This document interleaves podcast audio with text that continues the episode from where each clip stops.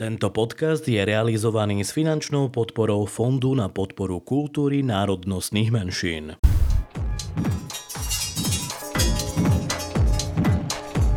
Romalé, talk show, podcasty, texty.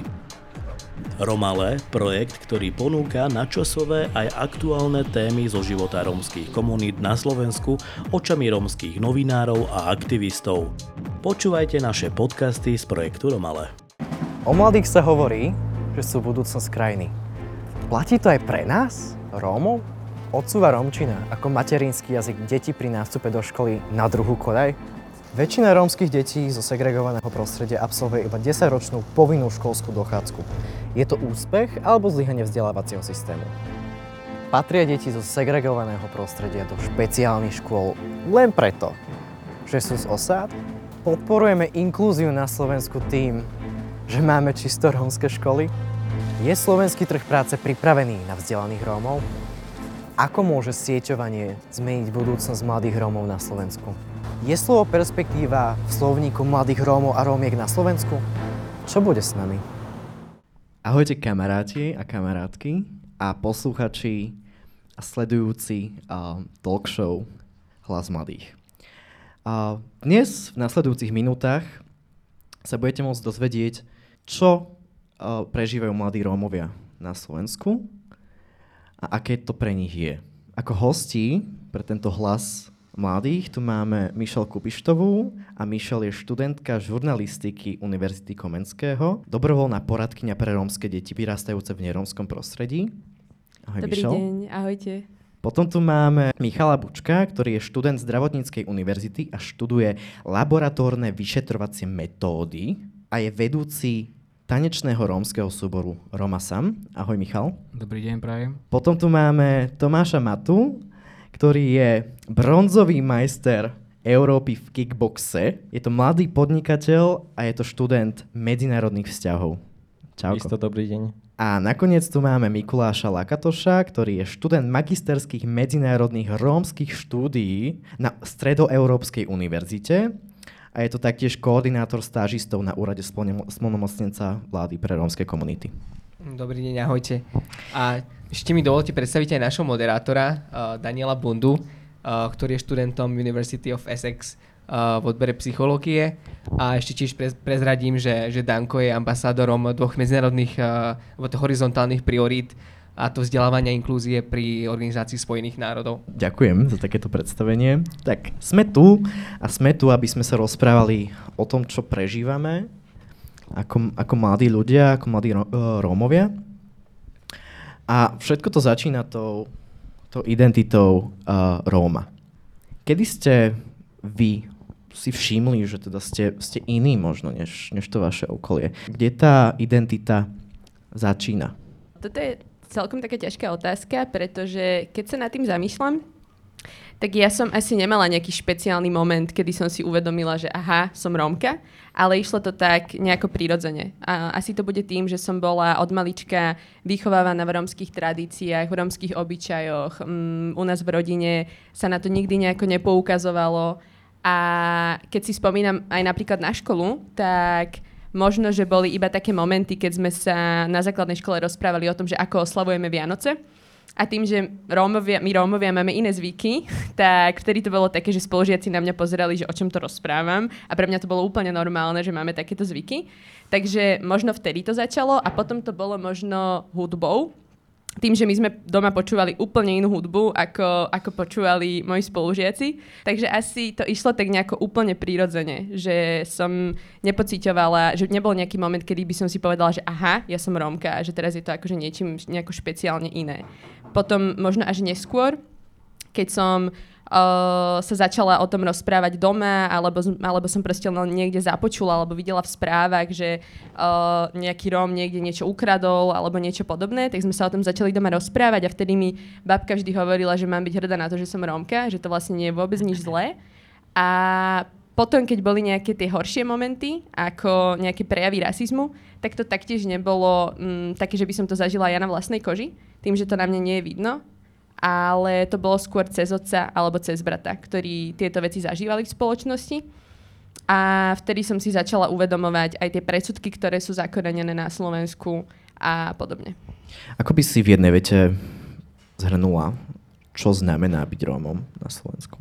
Byť Rómom na Slovensku? No asi by som to rozdelila na také dve kategórie, že byť Rómom a byť Rómom na Slovensku.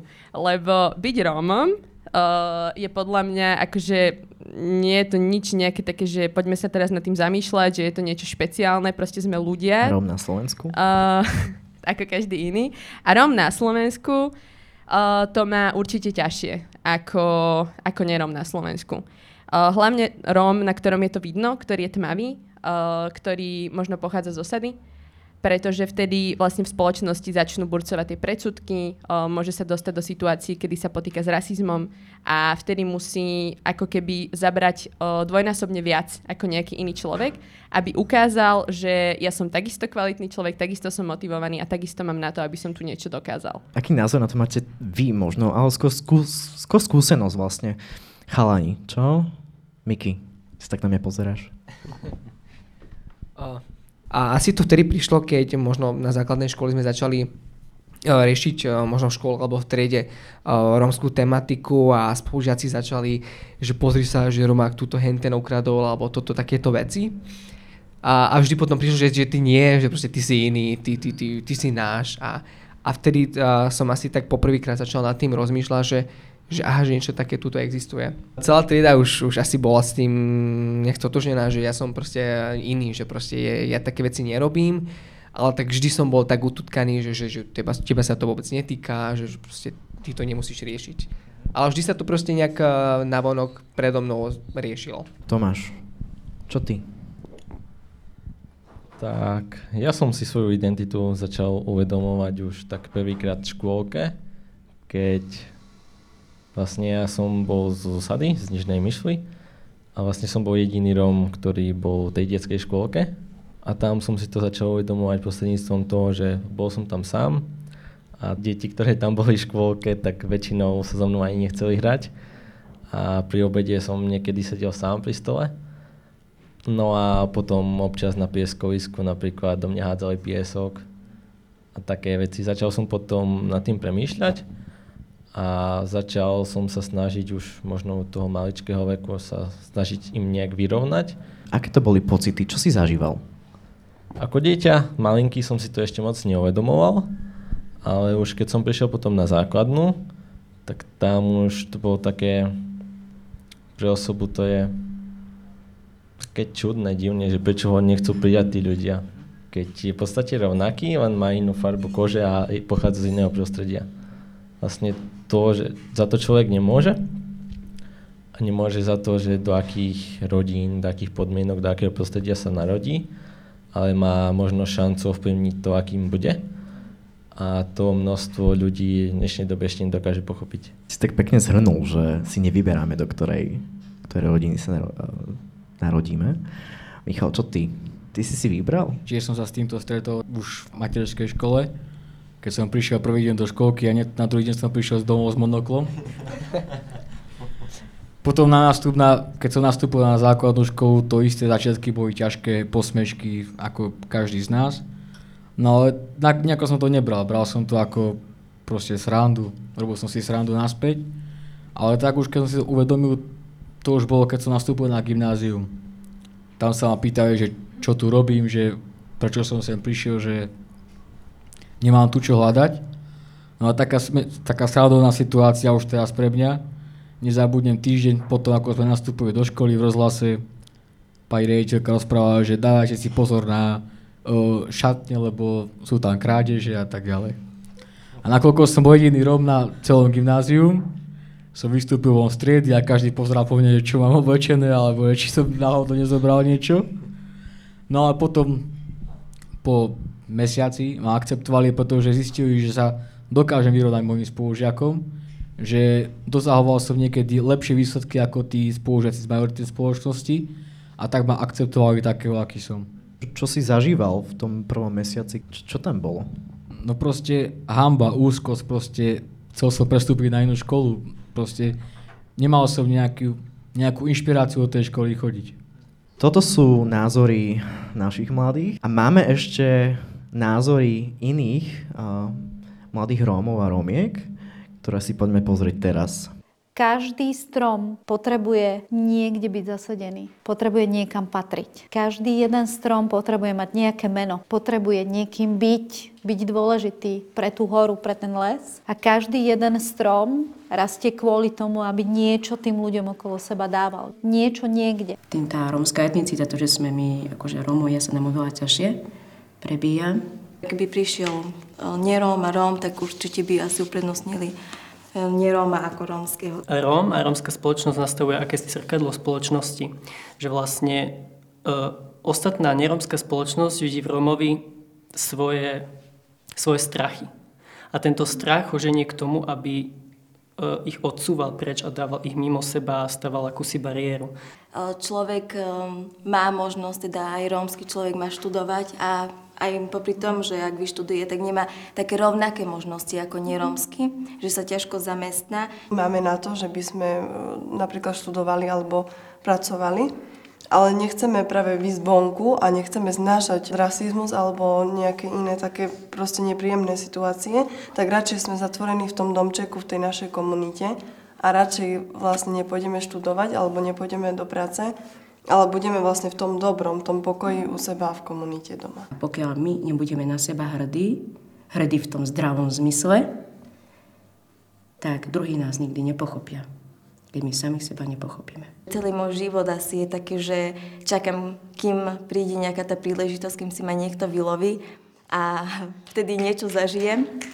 Častokrát, keď ľudia nemajú ten zmysel, a to môže byť aj vo vzťahoch, potom sa cítite práve ako táto opica, len pozerá sa na tých ostatných ľudí, ako ten zmysel života majú. Čo vlastne e, treba robiť, ako, ako dôjsť tomu cieľu, ako pomôcť tým druhým, ako ich dostať z, tej, z tých lokálnych prostredí, z tých najzraniteľnejších? Keďže je v tej, v tej, tej lokálnej, e, zásadnej, v zásadnom prostredí, ktorom sa nemôže ani pohnúť chudoba všeobecne väčší nepriateľ ako farba. Mm-hmm.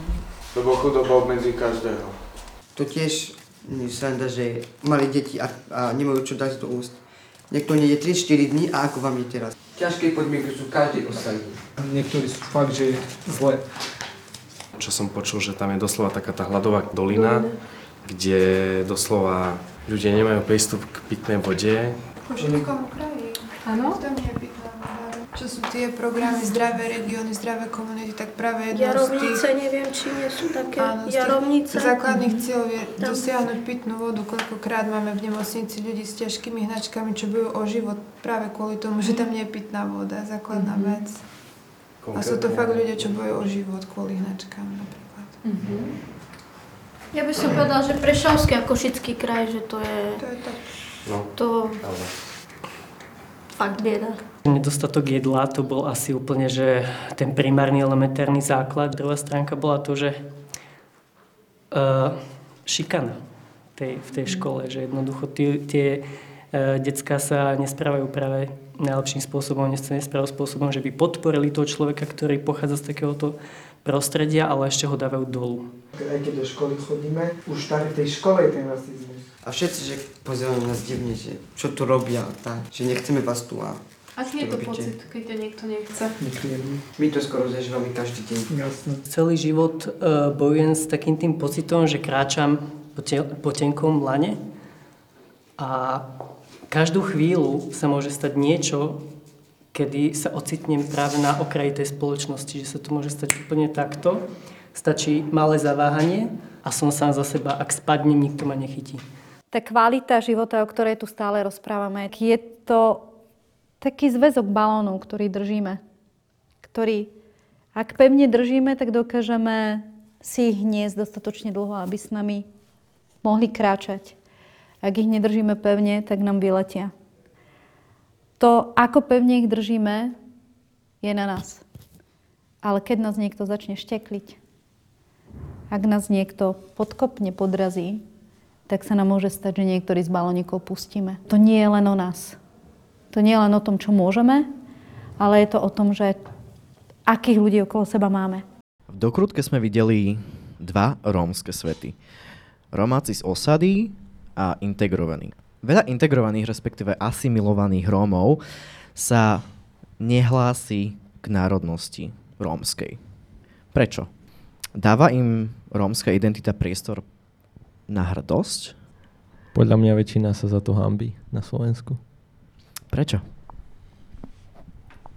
Kvôli tomu vnímaniu, akým tá ostatná spoločnosť, majorita vníma práve Rómov. Túto ako príčinu zapričili, zapričili médiá hlavne. Pretože Rómovia sú viditeľní len v tom negatívnom svetle. A keď si predstavím, tak ja radšej budem vnímaný ako človek v tom pozitívnom svetle, ako byť v tej skupine, ktorá je proste považovaná za menej cennú. Ja si myslím, že je to možno spôsobené aj napríklad výchovou. Že napríklad u nás doma to bolo od malička tak, že sme boli vychovávaní v tých, ako môj otec hovorí, cigánskych starých tradíciách a obyčajoch. A je, aj ja mám kamarátov, ktorí sú taktiež Rómovia, ale mm, ako keby nie sú vychovávaní v úplne tých naozajstných tradíciách alebo vo všetkých tých tradíciách, ako som bola vychovávaná ja. A potom to môže byť napríklad aj tým, že, že áno, že možno, že sa hambia, ale možno, že uh, si tak nejak uvedomujú, že presne ako si hovoril, že tie médiá uh, ukazujú Rómov najmä v tom negatívnom zmysle, tak ako keby, keď sa nepriznajú k tomu, že sú Rómovia, tak majú ako keby takú ľahšiu cestu k tomu úspechu tejto spoločnosti. Takže možno, že je to spôsobené aj tým. Určite áno, určite ten priestor, kde sa nachádzame, kde sa pohybujeme, určite nejakým spôsobom nám pomáha alebo nás formuje dosiahnuť alebo dopracujeme sa nejakej vnútornej identite. Ja to napríklad vidím na svojich rodičov, že asi poviem príbeh, že minule sme si dávali eh, vymeniť na oknách eh, siečky proti hmyzu a tá pani, ktorá prišla s manželom nám pomerať, namerať tie veci a tak s mamou sa tak rozprávali a, a mama hodila eh, medzi textom a, a takú vetu, že, že aj keď som cigánka, tak snažím sa, aby som mala doma všetko fajne, nové, porobené, tak hovorím, že mami čo? Že proste že oni sú ešte stále v tom, že, že proste sú o niečo, niečo menej, alebo že proste a ten človek z majority je byť nad tým Rómom, že proste, že proste som zachytil takúto, takéto slova od nej, že som bol úplne s tým tak...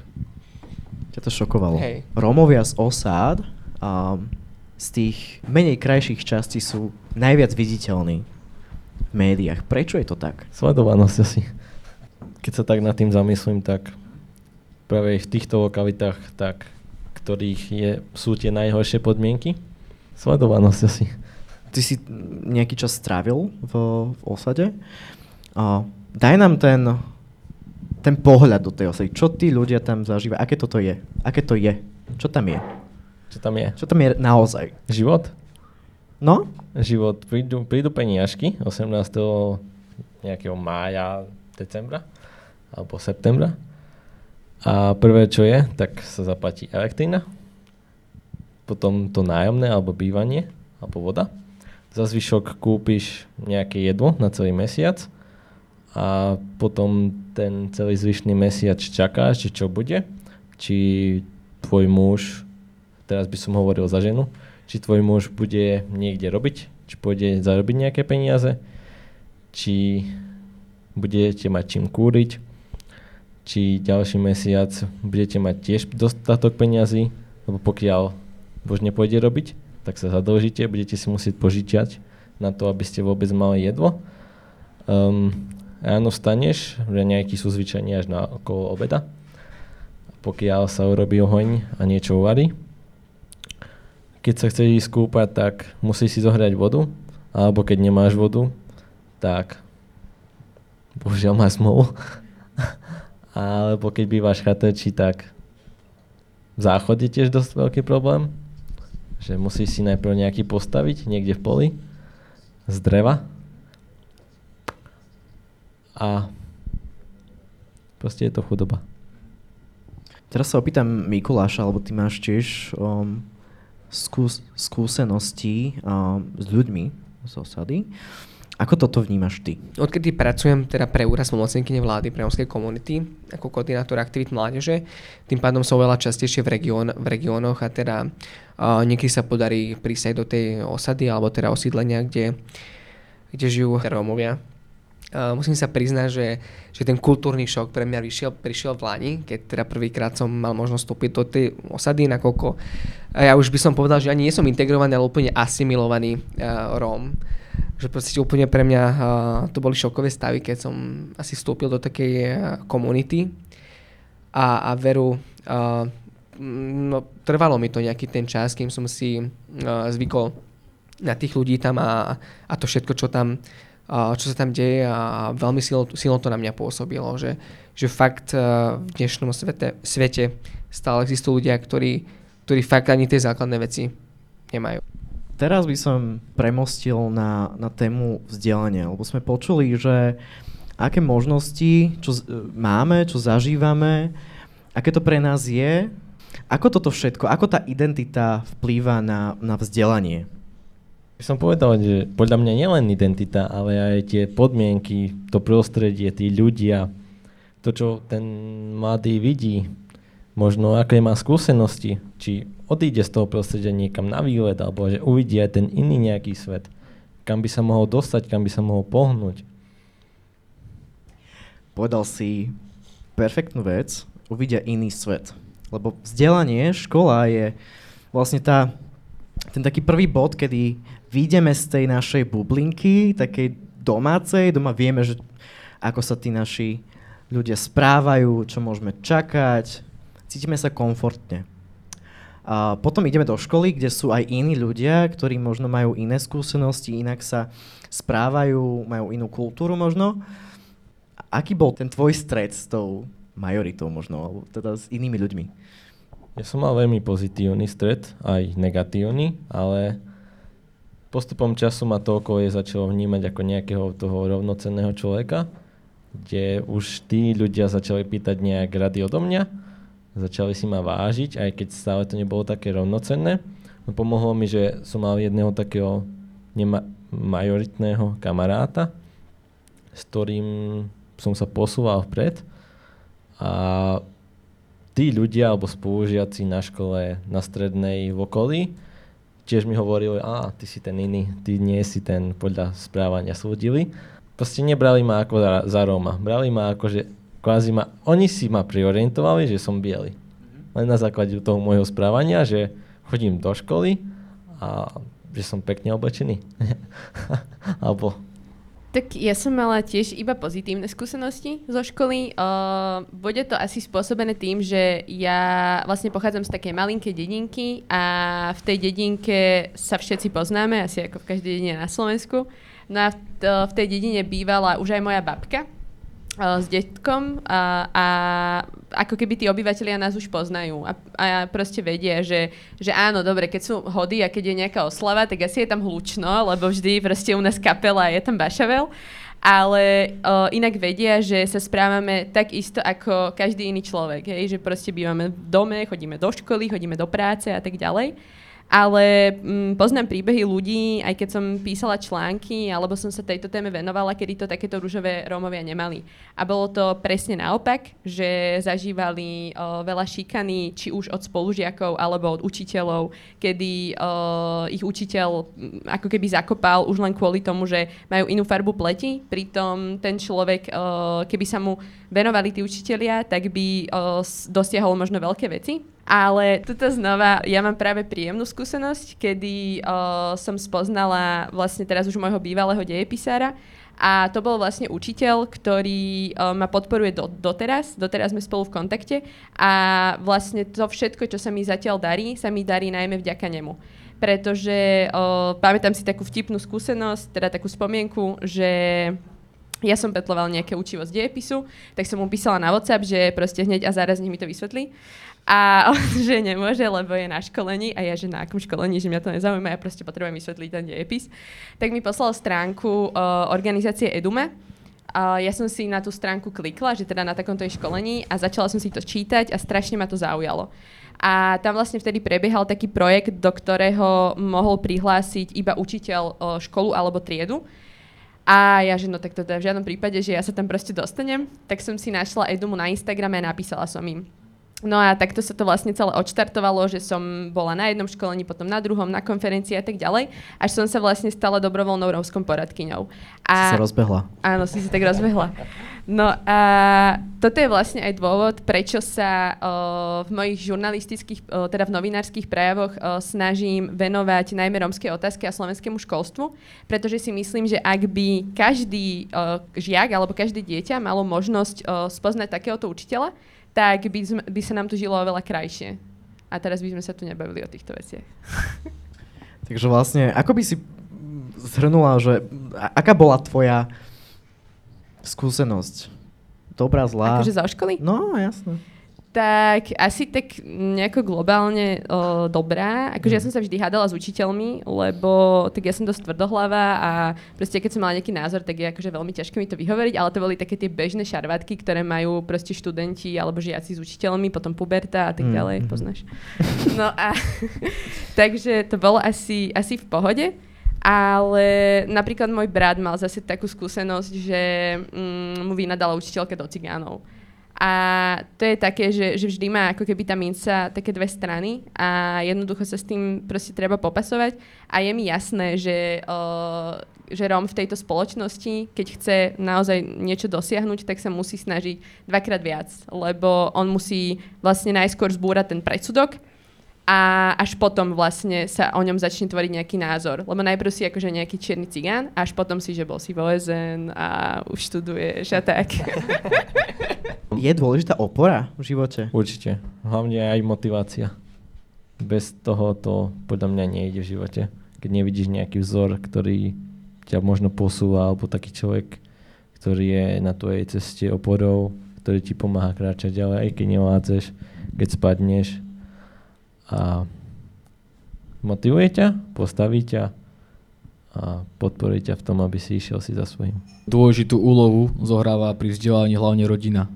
Pretože ak ťa rodina tlačí do vzdelania, dáva ti určitú motiváciu, tak proste musíš. A raz si povieš, že niečo zlé bolo na niečo dobré. Napríklad na mňa boli rodičia prísni. Úplne od úplného začiatku, proste keď som dostal napríklad trojku, tak som sa báli z domov. Lebo som mal ten pocit proste, že mama bude kričať, bude mať zaracha alebo niečo také. Vtedy som ju ako považoval za niečo zlé proste, že mi chce urobiť zle. Ale teraz, čím som starší, tak jej vlastne na to ďakujem, že ma dotlačila tam, kde som teraz. Oporu si dostal od rodiny, ale ty ju aj dávaš ďalej v, v svojom tanečnom súbore. Povedz nám viac o tom. Nakoľko som vedúci súboru, nie je to o tancovaní, ako väčšina súborov, že proste len v rámci festivalu ideme, zatancujeme, užijeme si festival, ale s deťmi pracujeme po celý rok. No a určite takú hlavnú podmienku, že dôležité sú známky. Proste môže byť tanečník, aký chce, môže byť najlepší na svete, ale pokiaľ, nedo, pokiaľ nebude mať dobré známky alebo nejaký ten priemer, tak proste zo súboru, v súbore končí. Nikto nežiada od nich, aby mali samé jednotky, proste to sa nedá. Niekto je na čo aj slovenčinu, niekto je na matematiku No a tak som sa rozhodol podujať na doučovaní, čiže ak má nejaký člen súboru problém, príde za mnou, povie mi, Mišo, toto mi je toto, toto, toto, čo viem, pomôžem a rád vysvetlím. A taktiež vidím tam progres, pretože poviem takú historku, o, mám tam šiestačku, prišla mi na prvýkrát na doučovanie, proste začali používať také hlášky, že zabudol som si taký zošít, alebo uh, nemal som mobil, nemal som ten link a proste takéto veci. Ale po čase, po pol roku, sa to zlepšilo. No tedy, keď prišlo, tak sme riešili premenu jednotiek, centimetre, decimetre, tieto veci. Nevedelo ani zaťať. A po troch mesiacoch som jej dal na opakovačku, asi 20 premien a za minútu pero na stole a nič. Pozerám, a ty čo, nevieš, alebo sa nesnažíš, alebo čo? A ona, že ja už to mám. A ona, hej, aj, aj rob si srandu, nie? Skontrolujem. Bol som očarený, lebo dievča skôr vyrátalo ako ja a všetko bez chyby. Tak som mal taký hrejý pocit na duši, že proste, že to má nejaký zmysel. A ide to, to je perfektné. Čo zažívajú mladí, možno tí, ktorých doučuješ v škole? Je tam aj, je tam aj segregácia? Máme tam diskrimináciu? Tak mám to šťastie, že, nie, že nikto z, čl, čl, z členov není vo špeciálnej škole, ale stretávajú sa s takými ako rasistickými urážkami. Ale to takto asi každý z nás sa s tým stretol. No a je mi ľúto to, že väčšina rómskych žiakov sú zadelení do špeciálnych základných škôl, pretože podľa mňa tam nemajú čo hľadať. Pretože v dnešnej dobe chudoba sa nerovná ne- nevzdelanosť. Tomáš, ty tak prikyvuješ. Súhlasím s Myšom. Pre mňa to znamená, že rozhodnutie o živote toho človeka bez neho. Že veľmi často sa stále na Slovensku dejú také veci, že a teda tým ľuďom sa prihadzujú diagnózy a, a často, častokrát mladý človek odpis, od, odpísaný na celý život len kvôli tomu, že teda pochádza z nejakého znevýhodneného prostredia a, a je Róm. A je to teda veľmi smutné, lebo odkedy teda mm, som častejšie medzi Romákmi alebo teda Rómami v komunitách, tak vidím, že proste takí talentovaní, šikovní ľudia, a nehovorím len o športe, o speve a o, o takýchto veciach, ale že proste tie mm, normálne vedné disciplíny a, a odbory, ktoré mm, proste naštudovaní a v takých podmienkach, že proste potrebovali len podať nejakú tú pomocnú ruku a, a mať uh, tie, tie príležitosti, ktoré, ktoré majú ostatní ale šup som, šup tam diagnoza. Máme veľa tých špeciálnych škôl, alebo že teda veľa o, detí sa tam dostáva, ale ako keby sa tu zabudalo na to, že dobre, že možno, že to dieťa príde o, k tým testom, ktoré teda neurobí ale prečo sa nepozeráme napríklad na to, že dobre, to dieťa možno nevie držať uh, cerusku v rukách, alebo nevie tam poskladať nejakú skladačku, lebo to vidí prvýkrát v živote, tým, že um, proste vyrastá v tej romskej osade, kde uh, možno nie je ani nejaká normálna podlaha, nie je tam nejaký stolík, kde si môže kresliť alebo písať, ale to dieťa na druhej strane napríklad uh, vie založiť oheň, alebo vie sa postarať o svojich mladších súrodencov, keď tá mama na to nemá čas. A toto sú takisto schopnosti, ktoré, no, ktoré by sme mali brať do úvahy a o, preto si myslím, že by možno tie, tie testovania alebo proste m, mm, ten proces, kedy sa zadeluje to dieťa do tej špeciálnej školy, mal byť úplne iný. Počuli sme o špeciálnych základných školách, o segregovaní. Poďme si pozrieť do krutku. Poprosím do krutku. U nás sa akoby nepočíta veľmi s tým, že um, deti majú rozmanité potreby. My vytvárame vlastne rôzne kategórie detí so špeciálnymi výchovno-vzdelávacími potrebami a problémom je, že nám do týchto kategórií nespadajú všetky deti, ktoré by mali mať nárok na podporu vo vzdelávaní, respektíve ktoré by ju potrebovali. Rómske deti sú jedna zo skupín, kde náš vzdelávací systém systematicky porušuje ich právo na vzdelávanie. Môžeme to vidieť na vzdelávacích výsledkoch, ktoré rómske deti v školách dosahujú. A môžeme to vidieť aj v tom, že každé štvrté dieťa, ktoré vyrastá vo vylúčenej rómskej lokalite, má momentálne diagnostikované mentálne postihnutie. Čiže z hľadiska pripravenosti toho systému s týmito deťmi pracovať a možno nejako kompenzovať ich počiatočné znevýhodnenie, tá miera pripravenosti je podľa mňa veľmi nízka. To, čo nás v tom výskumnom ústave detskej psychológie a patopsychológie najbližšie čaká, je štandardizovať nejaký postup v krokoch, čo sa musí s každým jedným dieťaťom udiať, keď prichádza s nejakou potrebou. A pre tie rómske deti je špecifikom to, že zistujem, v akom jazyku myslí dieťa, v akom jazyku myslí rodič, v akej je socioekonomickej situácii a až potom vyberám napríklad test, ktorý je k nemu kultúrne citlivý a spôsob, akým ja nazerám na ten výsledok testu. A potom sa nám nestane to, že budeme mať špeciálne školy plné rómskych detí, ktoré tam nemajú absolútne čo byť, pretože nie sú s mentálnym postihnutím, ale mali sociálnu vylúčenosť, ktorá spôsobila to, že v tých testoch niekde nedokázali prečítať, pochopiť, porozumieť tomu, čo sa od neho očakáva. Veci, o ktorých sa akoby doteraz nehovorí, je napríklad, a ukázalo sa to aj v našom prieskume, že v školám v súčasnosti chýbajú nástroje napríklad ako pracovať s deťmi, ktorých materinský jazyk sa odlišuje od jazyka vyučovacieho. Vlastne akoby automaticky sa očakáva, že to dieťa bude ovládať slovenský jazyk, keď prichádza do školy, pričom nemá prečo. Jeho materinským jazykom je predsa romčina a tá škola by mala byť pripravená na toto odpovedať a učitelia by mali mať v rukách konkrétne metodiky, ako s týmito deťmi pracovať. Je to úplne bežné v zahraničí, ale na Slovensku sa tvárime, ako by každé dieťa, ktoré prichádza do školy, malo ovládať slovenčinu a prípadne je to teda chyba a problém jeho rodiny, že ju neovláda. Podľa mňa musíme zmeniť celý ten koncept špeciálnych výchovno-vzdelávacích potrieb u nás, lebo u nás vlastne akoby priznáme nárok na podporu dieťaťu až vtedy, keď dostane uh, diagnózu, dostane nejakú, nejakú konkrétnu nálepku a následne škola vlastne dostáva finančné prostriedky na to, aby mohla uh, realizovať, uh, realizovať túto podporu. Na základe nejakých zahraničných dát vieme, že pokiaľ percento znevýhodnených žiakov presiahne na škole približne 20% tak prirodzene dochádza k odlivu tých ostatných detí. Hej. Čiže jedna vec je, že to treba začať riešiť včas a nastaviť napríklad spádové oblasti škôl tak, aby tam dochádzalo nie k reprodukovaniu tej priestorovej segregácie, ale naopak, aby sa nám v tých školách stierala. Na úrovni základného a stredného vzdelávania ja si myslím, že naozaj z hľadiska budúceho fungovania týchto detí, ich začlenenia sa do života a do spoločnosti je kľúčové, aby chodili spoločne do tried ostatnými deťmi. A je to kľúčové nie len pre tie deti, ale aj pre nás ako pre spoločnosť. Pokiaľ my tie deti stretneme až keď, alebo respektíve mladých ľudí, až keď sa snažia vstúpiť na trh práce, tak tá miera nedôvery voči ním bude extrémne vysoká. My naozaj potrebujeme, keď chceme tu žiť v rozmanitej spoločnosti, tak tie deti jednoducho sa musia stretávať už v školách spolu. Lebo potom vymýšľať opäť nejaké integračné a zase reintegračné programy je už neskoro a nebudú fungovať. Uvidíme, či prídu zmeny. Každopádne, Európska komisia začala v apríli roku 2015 konanie proti Slovenskej republike pre porušenie Európskej rasovej smernice. Slovensko má za cieľ do roku 2030 zlepšiť vzdelanie a inklúziu na Slovensku. Pomáhame inklúzii na Slovensku tým, že máme čisto rómske školy? No, presne ako to odznelo v tej dokrútke, uh, že my sa proste potrebujeme stretávať už v školách ako deti a nielen kvôli tomu, že mm, sa nám tu bude žiť oveľa krajšie, akože myslím to z toho, z toho uhla pohľadu, že sa nám tu začnú premiešavať kultúry. Začneme uh, s, uh, ako keby um, vedieť, uh, ako žijú Romovia na Slovensku, treba že ako ja napríklad slavím tie Vianoce, čo som o tom rozprávala, že sme sa o tom začali rozprávať, že je to iné.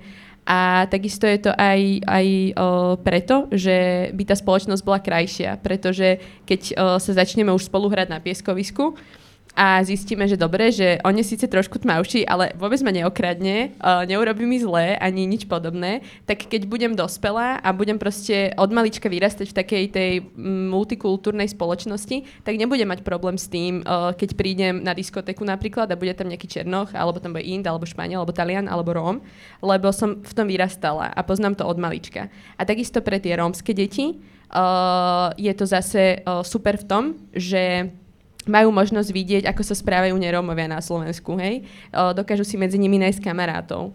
A takisto napríklad, keď príde nejaký Róm, povedzme z, z rómskej osady, kedy je vlastne tá ten kontakt so školou ako keby prvým tým kontaktom s tým okolitým alebo vonkajším svetom mimo tej osady a začnú ho tam uh, tí jeho neromskí spolužiaci vnímať úplne normálne ako každého iného spolužiaka, tak aj pre ňo to bude príjemnejší pocit, bude sa chcieť do tej školy vrátiť a bude sa tam cítiť dobre a tým pádom môže dosahovať lepšie výsledky.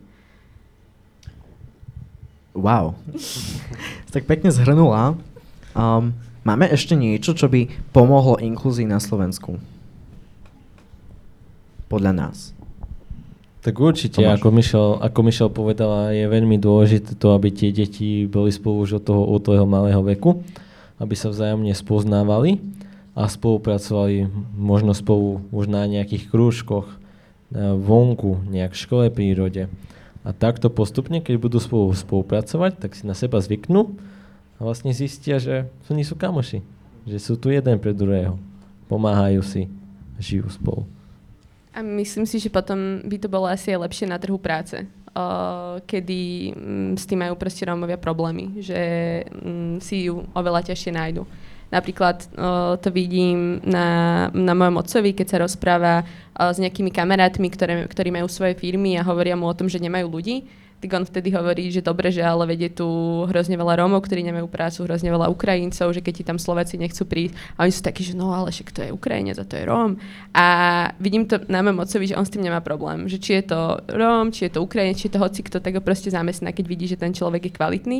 A je to presne, presne preto, že od malička vyrastal v rôznych kultúrach. Povedzme, že v tých rôznych svetoch, aj v tom čiernom, aj v tom bielom.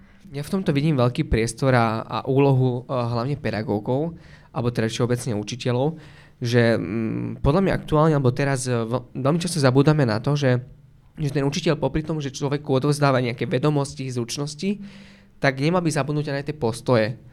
Uh, a podľa mňa práve ten učiteľ v tom prostredí uh, nejakom, kde teda má študentov alebo žiakov z rôznych, rôznych prostredí, tak by podľa mňa mal, dbať na to, aby nejakým spôsobom inicioval alebo teraz začal nejaké, nejaké aktivity alebo celý ten proces Uh, aby, aby ten žiak uh, aj z, rómskej komunity a z nerómskej komunity dostal nejakým spôsobom cestu k sebe. Čiže podľa mňa je tá úloha práve aj v tom pedagógovi. Michal? Súhlasím s Miky a taktiež by som podotkol to, že keď chceme z nejakého dieťaťa urobiť úspešného človeka, nemôžeme ho hneď odsúdiť hneď na začiatku. Preto ja som toho názoru, že by mali Rómovia vyrastať s, s majoritnou spoločnosťou, aby sa inšpirovali medzi, jeden medzi druhému. Pretože keď Róm bude vyrastať v komunite ďalších Rómov, ktorí sú tiež v tej špeciálnej škole, nič sa nezmení. A myslím si aj to, že ako povedal Miky, dôležitú úlohu zohráva, uči- zohráva učiteľ, pretože, ako by som to povedal, nie, nie je možné si voliť ľahkú cestu. Ak učiteľ príde za rodičom, ktoré má dieťa hej, z romskej osady a povie, viete čo, bude lepšie, keď vaše dieťa pôjde na špeciálnu školu, predsa bude medzi svojimi, bude mať lepšie známky a rodič bude prikyvovať, áno, pán učiteľ, vy ste vzdelaný človek, máte pravdu a bez pomyslenia dám svoje dieťa do špeciálnej školy, dobre, bude mať lepšie známky, keď bude na tej špeciálnej, škole, špeciálnej škole ale musím rozmýšľať do budúcna proste, že bude na problém sa zamestnať a pokračovať v ďalšom štúdiu. Vy filozofovali sme si uh, naše riešenie, že vlastne um, Rómovia rómske deti uh, majú byť spolu s majoritou a majú sa učiť um, spolu. Ako donútiť, aby tieto dve skupiny boli spolu v školách? Pretože máme ukážkový príklad, ktorým je škola v Šariských Michaľanoch, ktoré okresný súd v Prešove v roku 2012 prikázal zrušiť čisto rómske triedy a vytvoriť zmiešané. Po viac ako 4 rokoch od vynesenia rozsudku sa situácia zhoršila. Počet čisto rómskych tried sa takmer zdvojnásobil, čo čiastočne zapričinil biely útek. A ten biely útek je to, že um, ma, uh, rodičia z majority zoberú svoje dieťa uh, z triedy a teda zo školy, kde sú rómske deti a idú na inú. Ako donútiť, aby tieto dve skupiny boli spolu v školách? No, ja si nemyslím, že sa to dá nejako donútiť, alebo že existuje na to také riešenie, že cink a je to vyriešené. Ale asi tam treba mm, nad tým premýšľať nejako systémovo.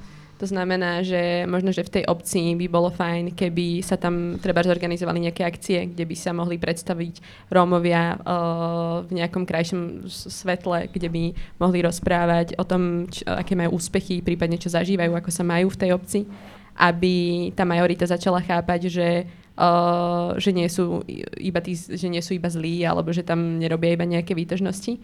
A taktiež je dôležité myslieť na to, ako to funguje v tých rodinách. Mm, možno, že tam majú nejaké zlé skúsenosti s Rómami a potom vlastne tí rodičia o, v takomto duchu vychovávajú aj svoje deti, že ich teda nedajú do rómskej triedy, lebo majú nejakú zlú skúsenosť s nejakým Rómom a Uh, ale to neznamená, že keď mám jednu zlú skúsenosť s jedným Rómom, tak teraz všetci tí Rómovia sú takí istí a všetci mi budú robiť t- také isté zlé veci ako ten jeden. Čiže asi o, tuto treba sa nad tým tak inak zamýšľať, aby tá výchova o, bola iná. A potom, ako sme hovorili o tých učiteľoch, tak to je takisto podstatné, že aby ten učiteľ o, sa snažil m, mm, napríklad rozprávať a komunikovať s tými rodičmi a vysvetľovať im, že to asi nie je úplne tá najsprávnejšia cesta, keď tu budeme mať čisto rómske triedy a takisto, aby o, sa stal akýmsi takým kamarátom možno pre tých žiakov, aby im rozprával o tom, alebo aby sa s nimi bavil tak, aby si k sebe našli cestu a bol z nich nejaký pekný kolektív. Tomáš, um, čo zažívajú um, Rómovia v Nižnej Myšli? Uh, aké sú tam triedy? Tak tam sú tiež čisto rómske triedy. Deti tam chodia vlastne z osady do školy nejakých 350 metrov, majú tam len základnú školu. A neviem konkrétne, či majú tam aj špeciálnu, ale a špeciálna škola je v Ždani a tam chodí tiež väčšina Rómov, keďže som robil také ščítanie tam v obci Rómov, tak je tam okolo 68 detí a minimálne tých 25 chodí do tých segregovaných škôl, škôl a možno 10 chodí na tú základnú školu. Čiže ten pomer tam je dosť malý a zvyšok je ešte, sú to tie malé deti a tie vôbec ani do škôlky nechodia posledných rokoch vyšlo zo pár článkov o tom, ako deti z osad boli, boli adoptované pármi zo zahraničia. A predtým boli diagnostikované s menti- ľahkým mentálnym postihnutím, boli v špeciálnej základnej škole.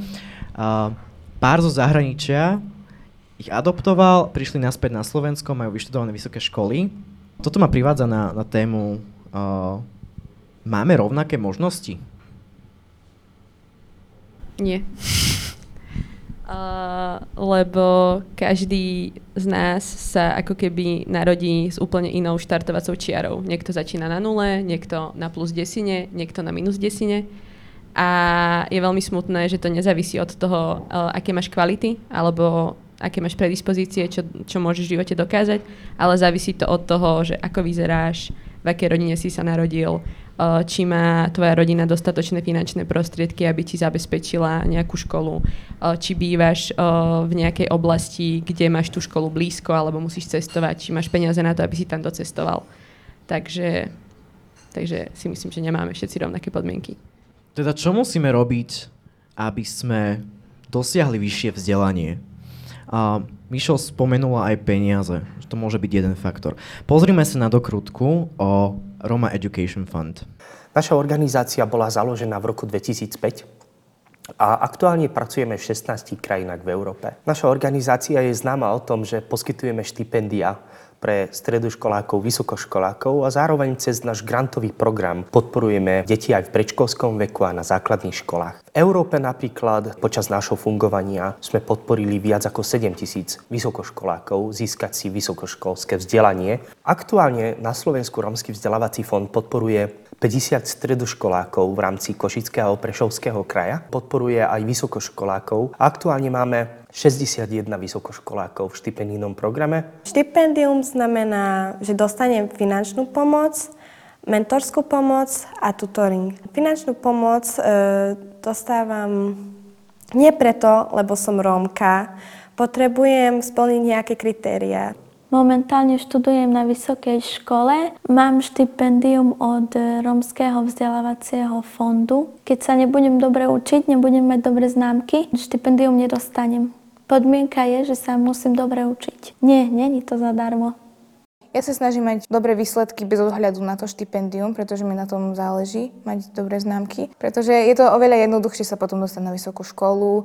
A funguje to vlastne tak, že štipendium vlastne dostávam na svoj vlastný účet a míňam vlastne tie peniaze hlavne na výdavky spojené s ubytovaním a stravou, s cestovaním a s pomockami do školy. Revka ma podporila v štúdiu tak, že mi pomohla finančne, ale mohla som sa aj na niekoho obrátiť, ak som potrebovala nejakú pomoc. Sme spojení na sociálnych sieťach, tak si môžeme navzájom pomáhať. Môžeme teda povedať, že, že peniaze vieme nájsť na to vzdelanie. Teda peniaze ako faktor v podstate môžeme vylúčiť s týmto, s týmto fondom.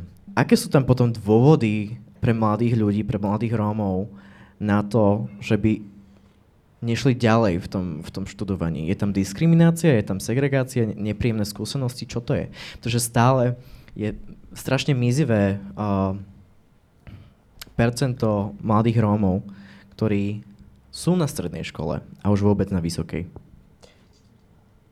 Alebo že doštudujú.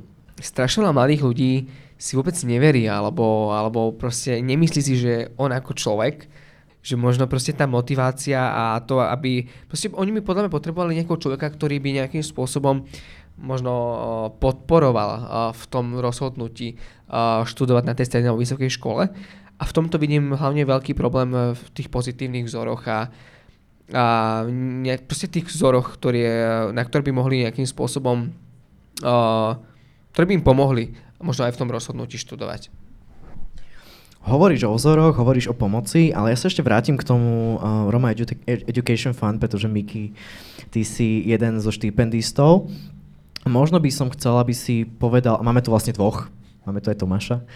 Uh, chcel by som, aby si vysvetlil ľuďom, ktorí nevedia presne, že ako to funguje, čo, čo vlastne, čo ponúka to štipendium aké možno nadstavby, čo ti to dáva. A máš tam tú pomoc? Ako sme spomínali, uh, ten Romský vzdelávací fond teda ponúka uh, nejaké finančné štipendium, ale teda vždy sa hovorí iba, iba o tom obnosem peňazí, že teda ten človek dostáva uh, nejaký ten, nejaké ten štipendium. Ale malo sa hovorí o tom, že proste te, v podstate ten Romský vzdelávací fond aj čo ďalšie tomu človeku mladému môže ponúknuť. A tým napríklad tie kontakty medzi ostatnými mladými, že sa navzájom začíname spoznávať, že, že možno polovica ľudí, ktorí tu aj sedíme, sme sa spoznali možno cez Romský vzdelávací fond a, a čo ak keby nebol Romský vzdelávací fond.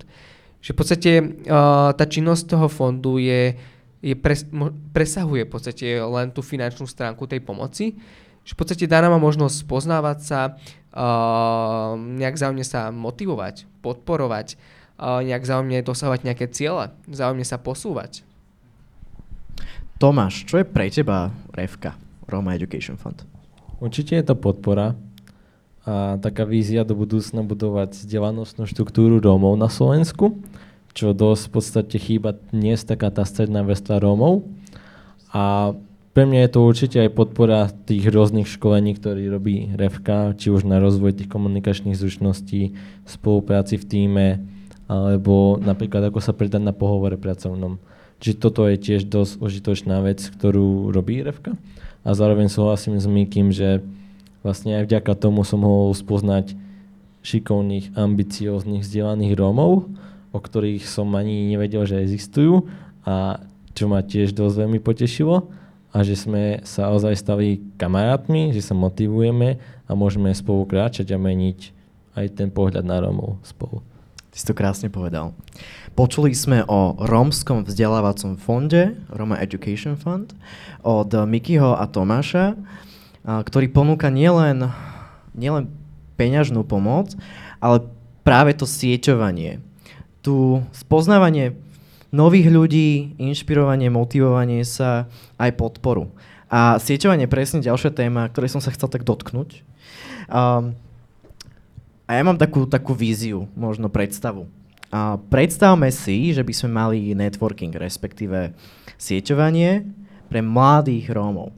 Väčšie než Revka. Dali by sme dokopy všetkých úspešných Rómov do jednej miestnosti a ľudia by vedeli, že tí Rómovia sú v tej miestnosti. A budú ich môcť kontaktovať, porozprávať sa, inšpirovať sa, motivovať sa. Ako by toto táto vízia, táto predstava zmenila budúcnosť Slovenska. Toto ja by som chcel, nech sú tam kamery a nech sa to odvysiela v televízii. Mišo, ty si už chytala mikrofón. Máš super predstavu, mohol by si to zrealizovať, pretože uh, by sme takto ako keby vytvorili um, nejaké vzory uh, pre, pre iných mladých Rómov alebo, alebo pre malé, malé rómske deti uh, pretože takto majú vlastne možnosť um, vidieť v médiách najmä takú tú negatívnu stránku, ktorá sa tam odvysieláva. V tej pozitívnej je oveľa menej a tým pádom by to bolo samozrejme super aj pre tých Rómov, ktorí by sedeli v tej miestnosti, že by sa teda vzájomne spoznali, uh, dokázali by sa motivovať jeden druhého, hovorili by si nejaké zážitky, prípadne by sa dozvedeli o nejakých iných veciach alebo organizáciách, uh, ktoré nepoznajú, mohli by sa do nich zapojiť a tak ďalej ale zároveň by to bolo super aj pre ako keby ten, ten vonkajší svet, a aby ukázali vlastne tej spoloč- tejto spoločnosti, že sú tu teda aj tí úspešní, ktorí sa snažia a v živote niečo dokázali a taktiež by to taktiež by boli ako keby takým vzorom aj pre tie malé rómske deti. Tomáš tak zahlasil, že poďme to medializovať, dáme to na kamery. Uh, Myslíte si, že mladí potrebujú takýto informačný komunikačný Toto kanál? Napríklad je tam RTVS, internetová TV, mládežnícka TV. A čo keby to robili tí mladí práve? Ja si myslím, že určite to potrebujú, len je práve dosť, aj podľa mňa bude dosť náročné vybrať ten komunikačný kanál ku že ku ktorým ľuďom alebo tým mladým Rómom sa to najviac dostane, lebo v osadách chýba elektrina, voda a nehovoriac o internete napríklad. Tak to je tiež, tiež dosť veľký problém ešte. Ten dosah na nich, lebo urobiť sa to dá, ale ako sa k ním to dostane? Že hovoríš, že je to realizovateľné, nevieme, či dosiahneme ľudí, ktorých chceme dosiahnuť. Miki, čo, čo by si k tomu tam dodal? Máš riešenie? Podľa mňa dlhodobo nám tu na Slovensku chýba možno nejaká skupina mladých ľudí, ktorá by aj trošku začala mediálne pracovať s touto tematikou a možno šíriť túto tému a predstavovať nejaké reálne témy, uh, ktoré sa týkajú mladých Rómov, a tieto témy možno na nich pôsobili nejak pozitívne, motivačne a pomohli by možno nejakým spôsobom tak vnútorne odkonzultovať tie veci, ktoré možno ich aktuálne alebo minulosti trápili. A myslím, že by to veľmi fungovalo, a, a, avšak museli by sme si fakt si povedať, že, že ktorá je tá naša cieľová skupina, kde, kde tú aktivitu vieme urobiť a kde by to malo aj nejakú, nejaký, mal nejaký efekt tak mali by sme pokryť tú medializáciu pre ľudí, ktorí majú prístup k médiám. Čo by, keby sme k tomu pridali komunitné centra, kde by takí, títo ľudia mladí mohli sa inšpirovať, motivovať a dostať pomoc. Čo by, ako by to tam zahralo? Si predstav, že máš telku a s rómskymi vzormi úspešní ľudia, máš do toho komunitné centrum, kde môžeš sa stretnúť s tými ľuďmi. Čo, ako by toto zmenilo Slovensko? To je dosť ťažká otázka. Túto otázku riešime už niekoľko rokov a stále sme našli na ňu riešenie. Jednoducho povedané. Ja si možno myslím, že by uh, to pomohlo aj v tom, že by sme sa začali zamýšľať nad tým, že čo taký mladý človek prežíva. Nie len mladý Róm, ale mladý človek pretože o, si myslím, že tak akože vo všeobecnosti chýba nejaký m, mm, portál pre mladých ľudí, od mladých ľudí, o, ktorý by teda reflektoval nejaké potreby, o, ktoré mladí ľudia majú, prípadne nejaké pocity alebo problémy, s ktorými sa potýkajú a takto by uh, si to mohli, presne ako si hovoril, nejako odkomunikovať, či už len sami v sebe, alebo by si povedali, že dobre, tak aj ona to prežíva a takto sa s tým popasovala a že skúsim to tak aj ja nejako vyriešiť. Čiže možno, že aj v tomto by to pomohlo. Mišo, ty si už načala vzory. Že vidíme niekoho, kto už urobil niečo, to, čo možno my chceme urobiť. Tá cesta je taká vyšľapaná. A so sieťovaním sa určite spájajú aj vzory. Výskum psychológie o vzoroch hovorí, že vzory sú veľmi dôležité hlavne pre dospievajúcich pri tvorbe identity a majú tri funkcie, ktorými ovplyvňujú cieľa a motiváciu. Um, vzory fungujú ako modely správania, reprezentujú uskutočniteľné a inšpirujú. Mali sme aj my takéto vzory v našom, v našom okolí. Kto to bol? Tomáš, máš niekoho takého? Nemal som. Nemal som. A mal som len veľkú túžbu a mám veľkú túžbu a idem si za, za tým, verím seba a som výrokom takého jednoho citátu, že človek si tvorí svoju realitu sám, svojimi skutkami, myšlenkami a rozhodnutiami a verím v to, že všetko je možné. Ako by ti ten vzor pomohol? Čo by, čo by bolo iné? Bolo by to dosť iné, hlavne možno keby bol takým mentorom alebo takým pomocným človekom, ktorý kvázi, trvalo by mi to kratšie. Ako sa hovorí, že každá cesta, zač- aj, aj cesta dlhá tisíc mil sa začína jedným krokom, len čo ja vnímam aj u tých mladých romákov, že majú strach vykročiť. Že keby už urobili ten kvázi ten prvý krok, zotrvali na ňom a vydržali, tak by to aj dosiahli. A môže byť ten vzor skratka? Abo urýchli niečo? Áno, podľa mňa áno. Miki, mal si aj ty takýto vzor? Kto to bol? Tí moji vzorovia zo začiatku uh, boli moji pedagógovia, ktorí boli vždy proste fantastickí a, a nikdy sa neriešila uh, moja etnicita a vždy si sa povedalo, že áno, ideme, ideme a toto robíme a toto robíme a toto bude a proste, že proste nikdy nebola žiadna brzda, že proste vždy, vždy som pocitoval, že ma niekto možno v odzovkách zozadu tlačí. No a potom, keď som prišiel na strednú školu, tak ďalšia možno taká milová vec, ktorá ma osobnostne veľmi posunula, bolo, keď som sa stal členom Mládeže Slovenského Červeného kríža, kde som teda v začiatku začal pracovať s mládežou. Od 16 teda pracujem s mladými a tam som mal možnosť spoznať tiež kopu fantastických mladých ľudí. A v istej miere boli pre mňa aj oni takými mojimi mladými vzormi, nakoľko strašne veľa vecí som od nich prebral a vzájomne sme sa nejak podporovali, posúvali.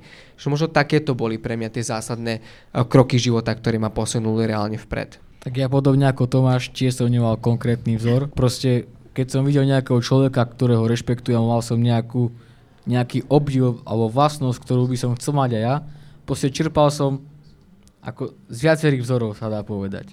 Proste keď sa mi niečo na tom človeku páčilo, povedal som si, aha, keď budem veľký, chcem byť aj ja takýto.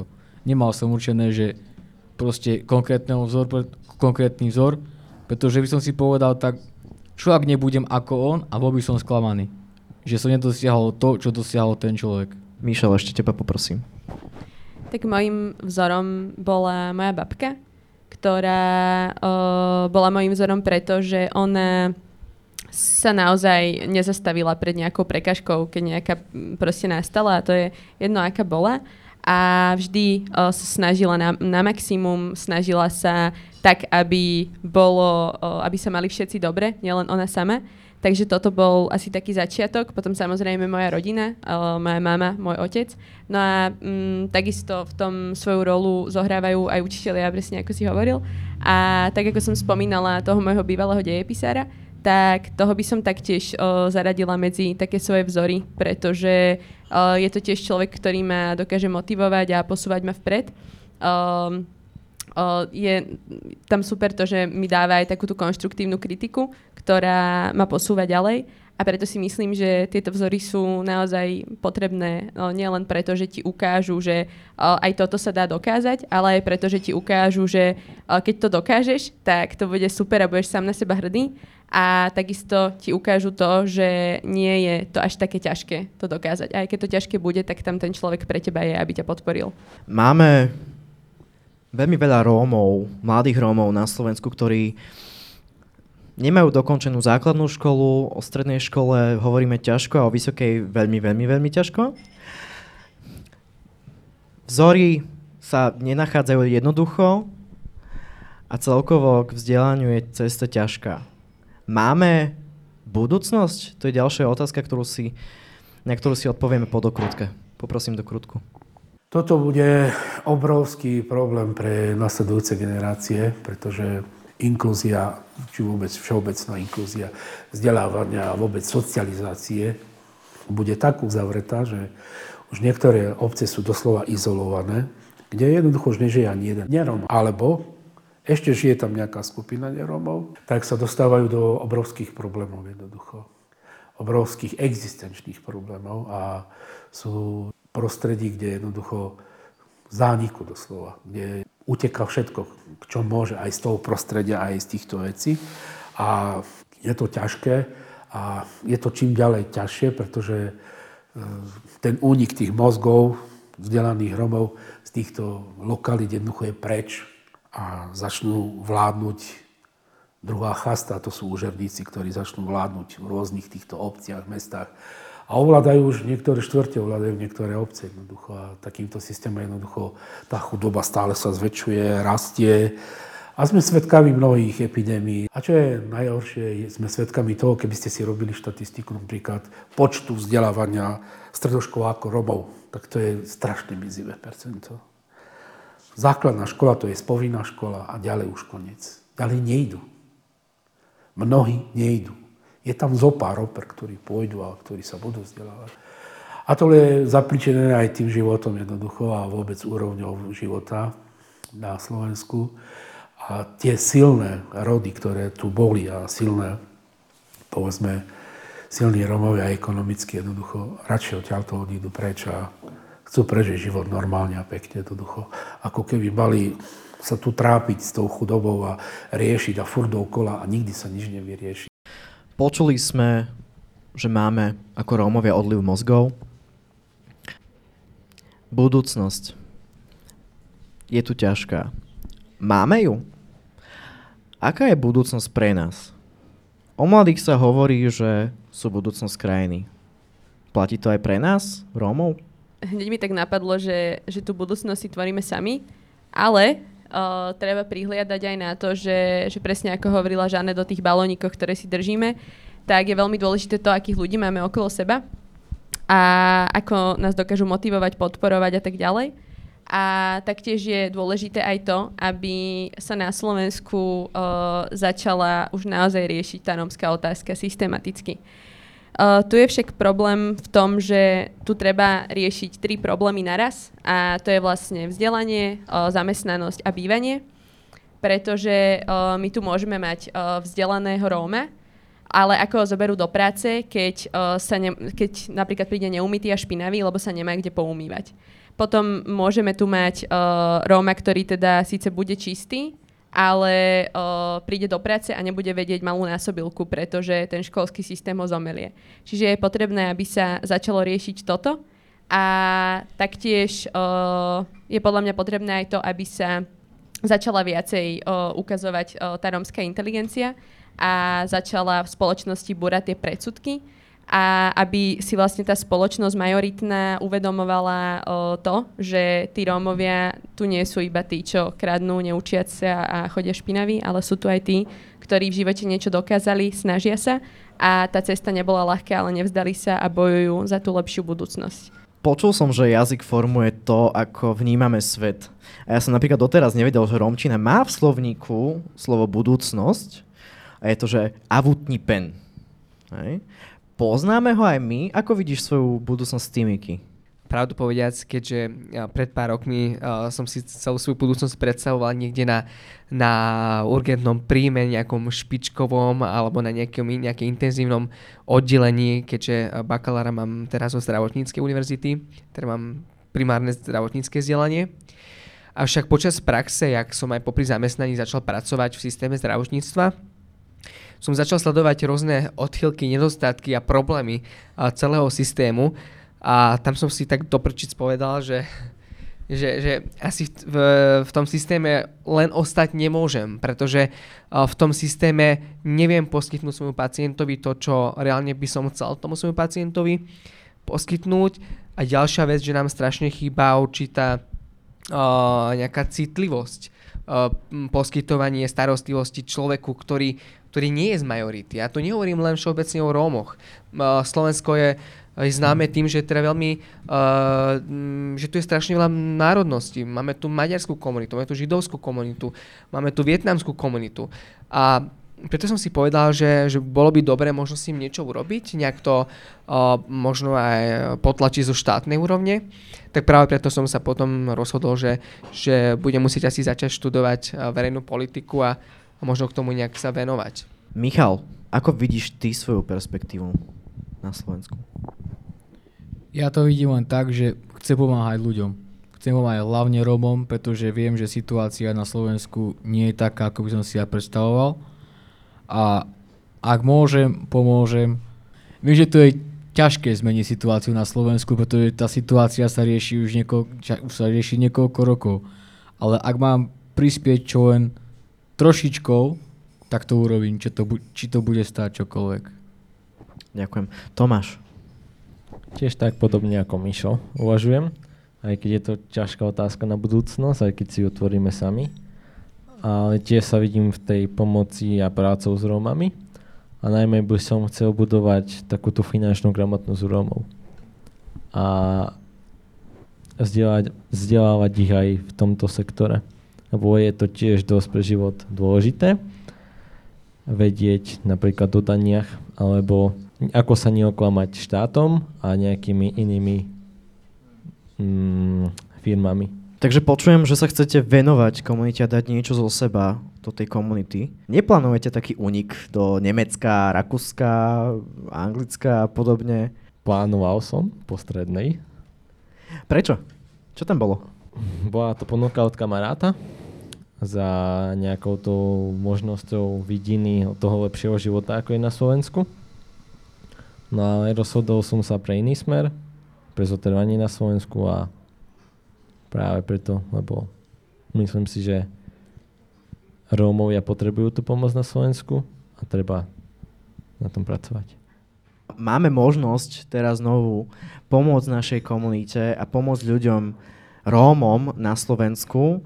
Táto ponuka, teda možnosť e, prišla od úradu spolnomocnenca pre rómske komunity. Možno Miki nám môže povedať viac, že čo to je táto, táto možnosť pre mladých. Aktuálne sme na úrade teraz Slovenskine vlády pre rómske komunity spustili výzvu, kde teda uh, mladí Rómovia uh, buď môžu sám seba, alebo teda uh, nejakých ľudí z vlastnej komunity nominovať uh, do poradného orgánu mládeže spomocnenkyne vlády Slovenskej republiky.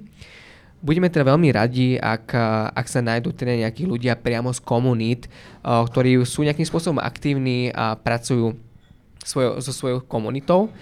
Tá pozícia ako keby mladžínskeho poradcu bude spočívať v tom, že ten mladý človek bude ako s akýmsi gestorom toho vlastného svojho okolia a bude nejakým spôsobom komunikovať medzi mládežníkom priamo z komunity a s úradom spolumocnenca. Takže reálne bude môcť byť zapojený do, do, do prípravných procesov rôznych podporných aktivít a rôznych, ak, rôznych ďalších aktivít. Takže fakt budeme radi, ak, ak sa nájdú takí ľudia, ktorí, ktorí, ktorí si podajú tú svoju prihlášku. Ja vám ďakujem za túto talk show diskusiu, za vaše názory, za to filozofovanie a za úsmevy krásne. Počuli ste o možnosti, ako prispieť svoj, svojej komunite mladým Rómom na Slovensku. My mladí sme budúcnosť Slovenska. Potrebujeme ľudí, ktorí budú pomáhať, potrebujeme vzory a k tej budúcnosti prídeme na tej našej cestičke. Vážené poslucháčky a poslucháči, počúvali ste podcast z projektu Romale. Audiomateriál použitý v dokrutkách je z archívu pripravovaného filmu Rómovia 30 rokov po novembri. Názory tvorcov projektu sa nemusia shodovať s názormi odprezentovanými účinkujúcimi v tomto podcaste. Sú ich názormi a ich ústavným právom. Scenár Magda Kmečková, zvučka Slavo Turanec, hudba Kevin McLeod, záznam Peter Toman, klub pod lampou, producent Jakub Hraník, réžia Magda Kmečková, Roman Hraník, copyright Art Society SRO 2020. Na budúce si vypočujete Žijú Romovia na internete bulvárom, hádkami a konšpiračnými informáciami? Sú pre Rómov sociálne siete novodobým fenoménom? Kedy sa Róm píšuci a livestreamujúci svoje názory na čokoľvek stáva rómskym novinárom? Dostáva rómska žurnalistika na frak vďaka pseudomédiám a pseudoromským novinárom? Zabáva sa na ich výstupoch majorita? Aké médiá Rómovia potrebujú? Čo robí médium rómskym médiom? To, že v ňom pracujú výlučne Rómovia? Potrebujú Rómovia proromských novinárov oslovujúcich majoritu? Prečo stále chýbajú vzdelaní novinári z radou Rómov? Akým jazykom sa majú rómske médiá prihovárať Rómom? Aké obsahy hľadajú Rómovia z osád? A aké integrovaní Rómovia? Dajú sa rómske médiá robiť dobre a súčasne zadarmo, bez akejkoľvek finančnej pomoci? Čo by na dnešný stav rómskych médií povedali ich porevoluční zakladatelia Akú majú budúcnosť rómske médiá na Slovensku? Je rómska žurnalistika v ohrození? Tento podcast je realizovaný s finančnou podporou Fondu na podporu kultúry národnostných menšín.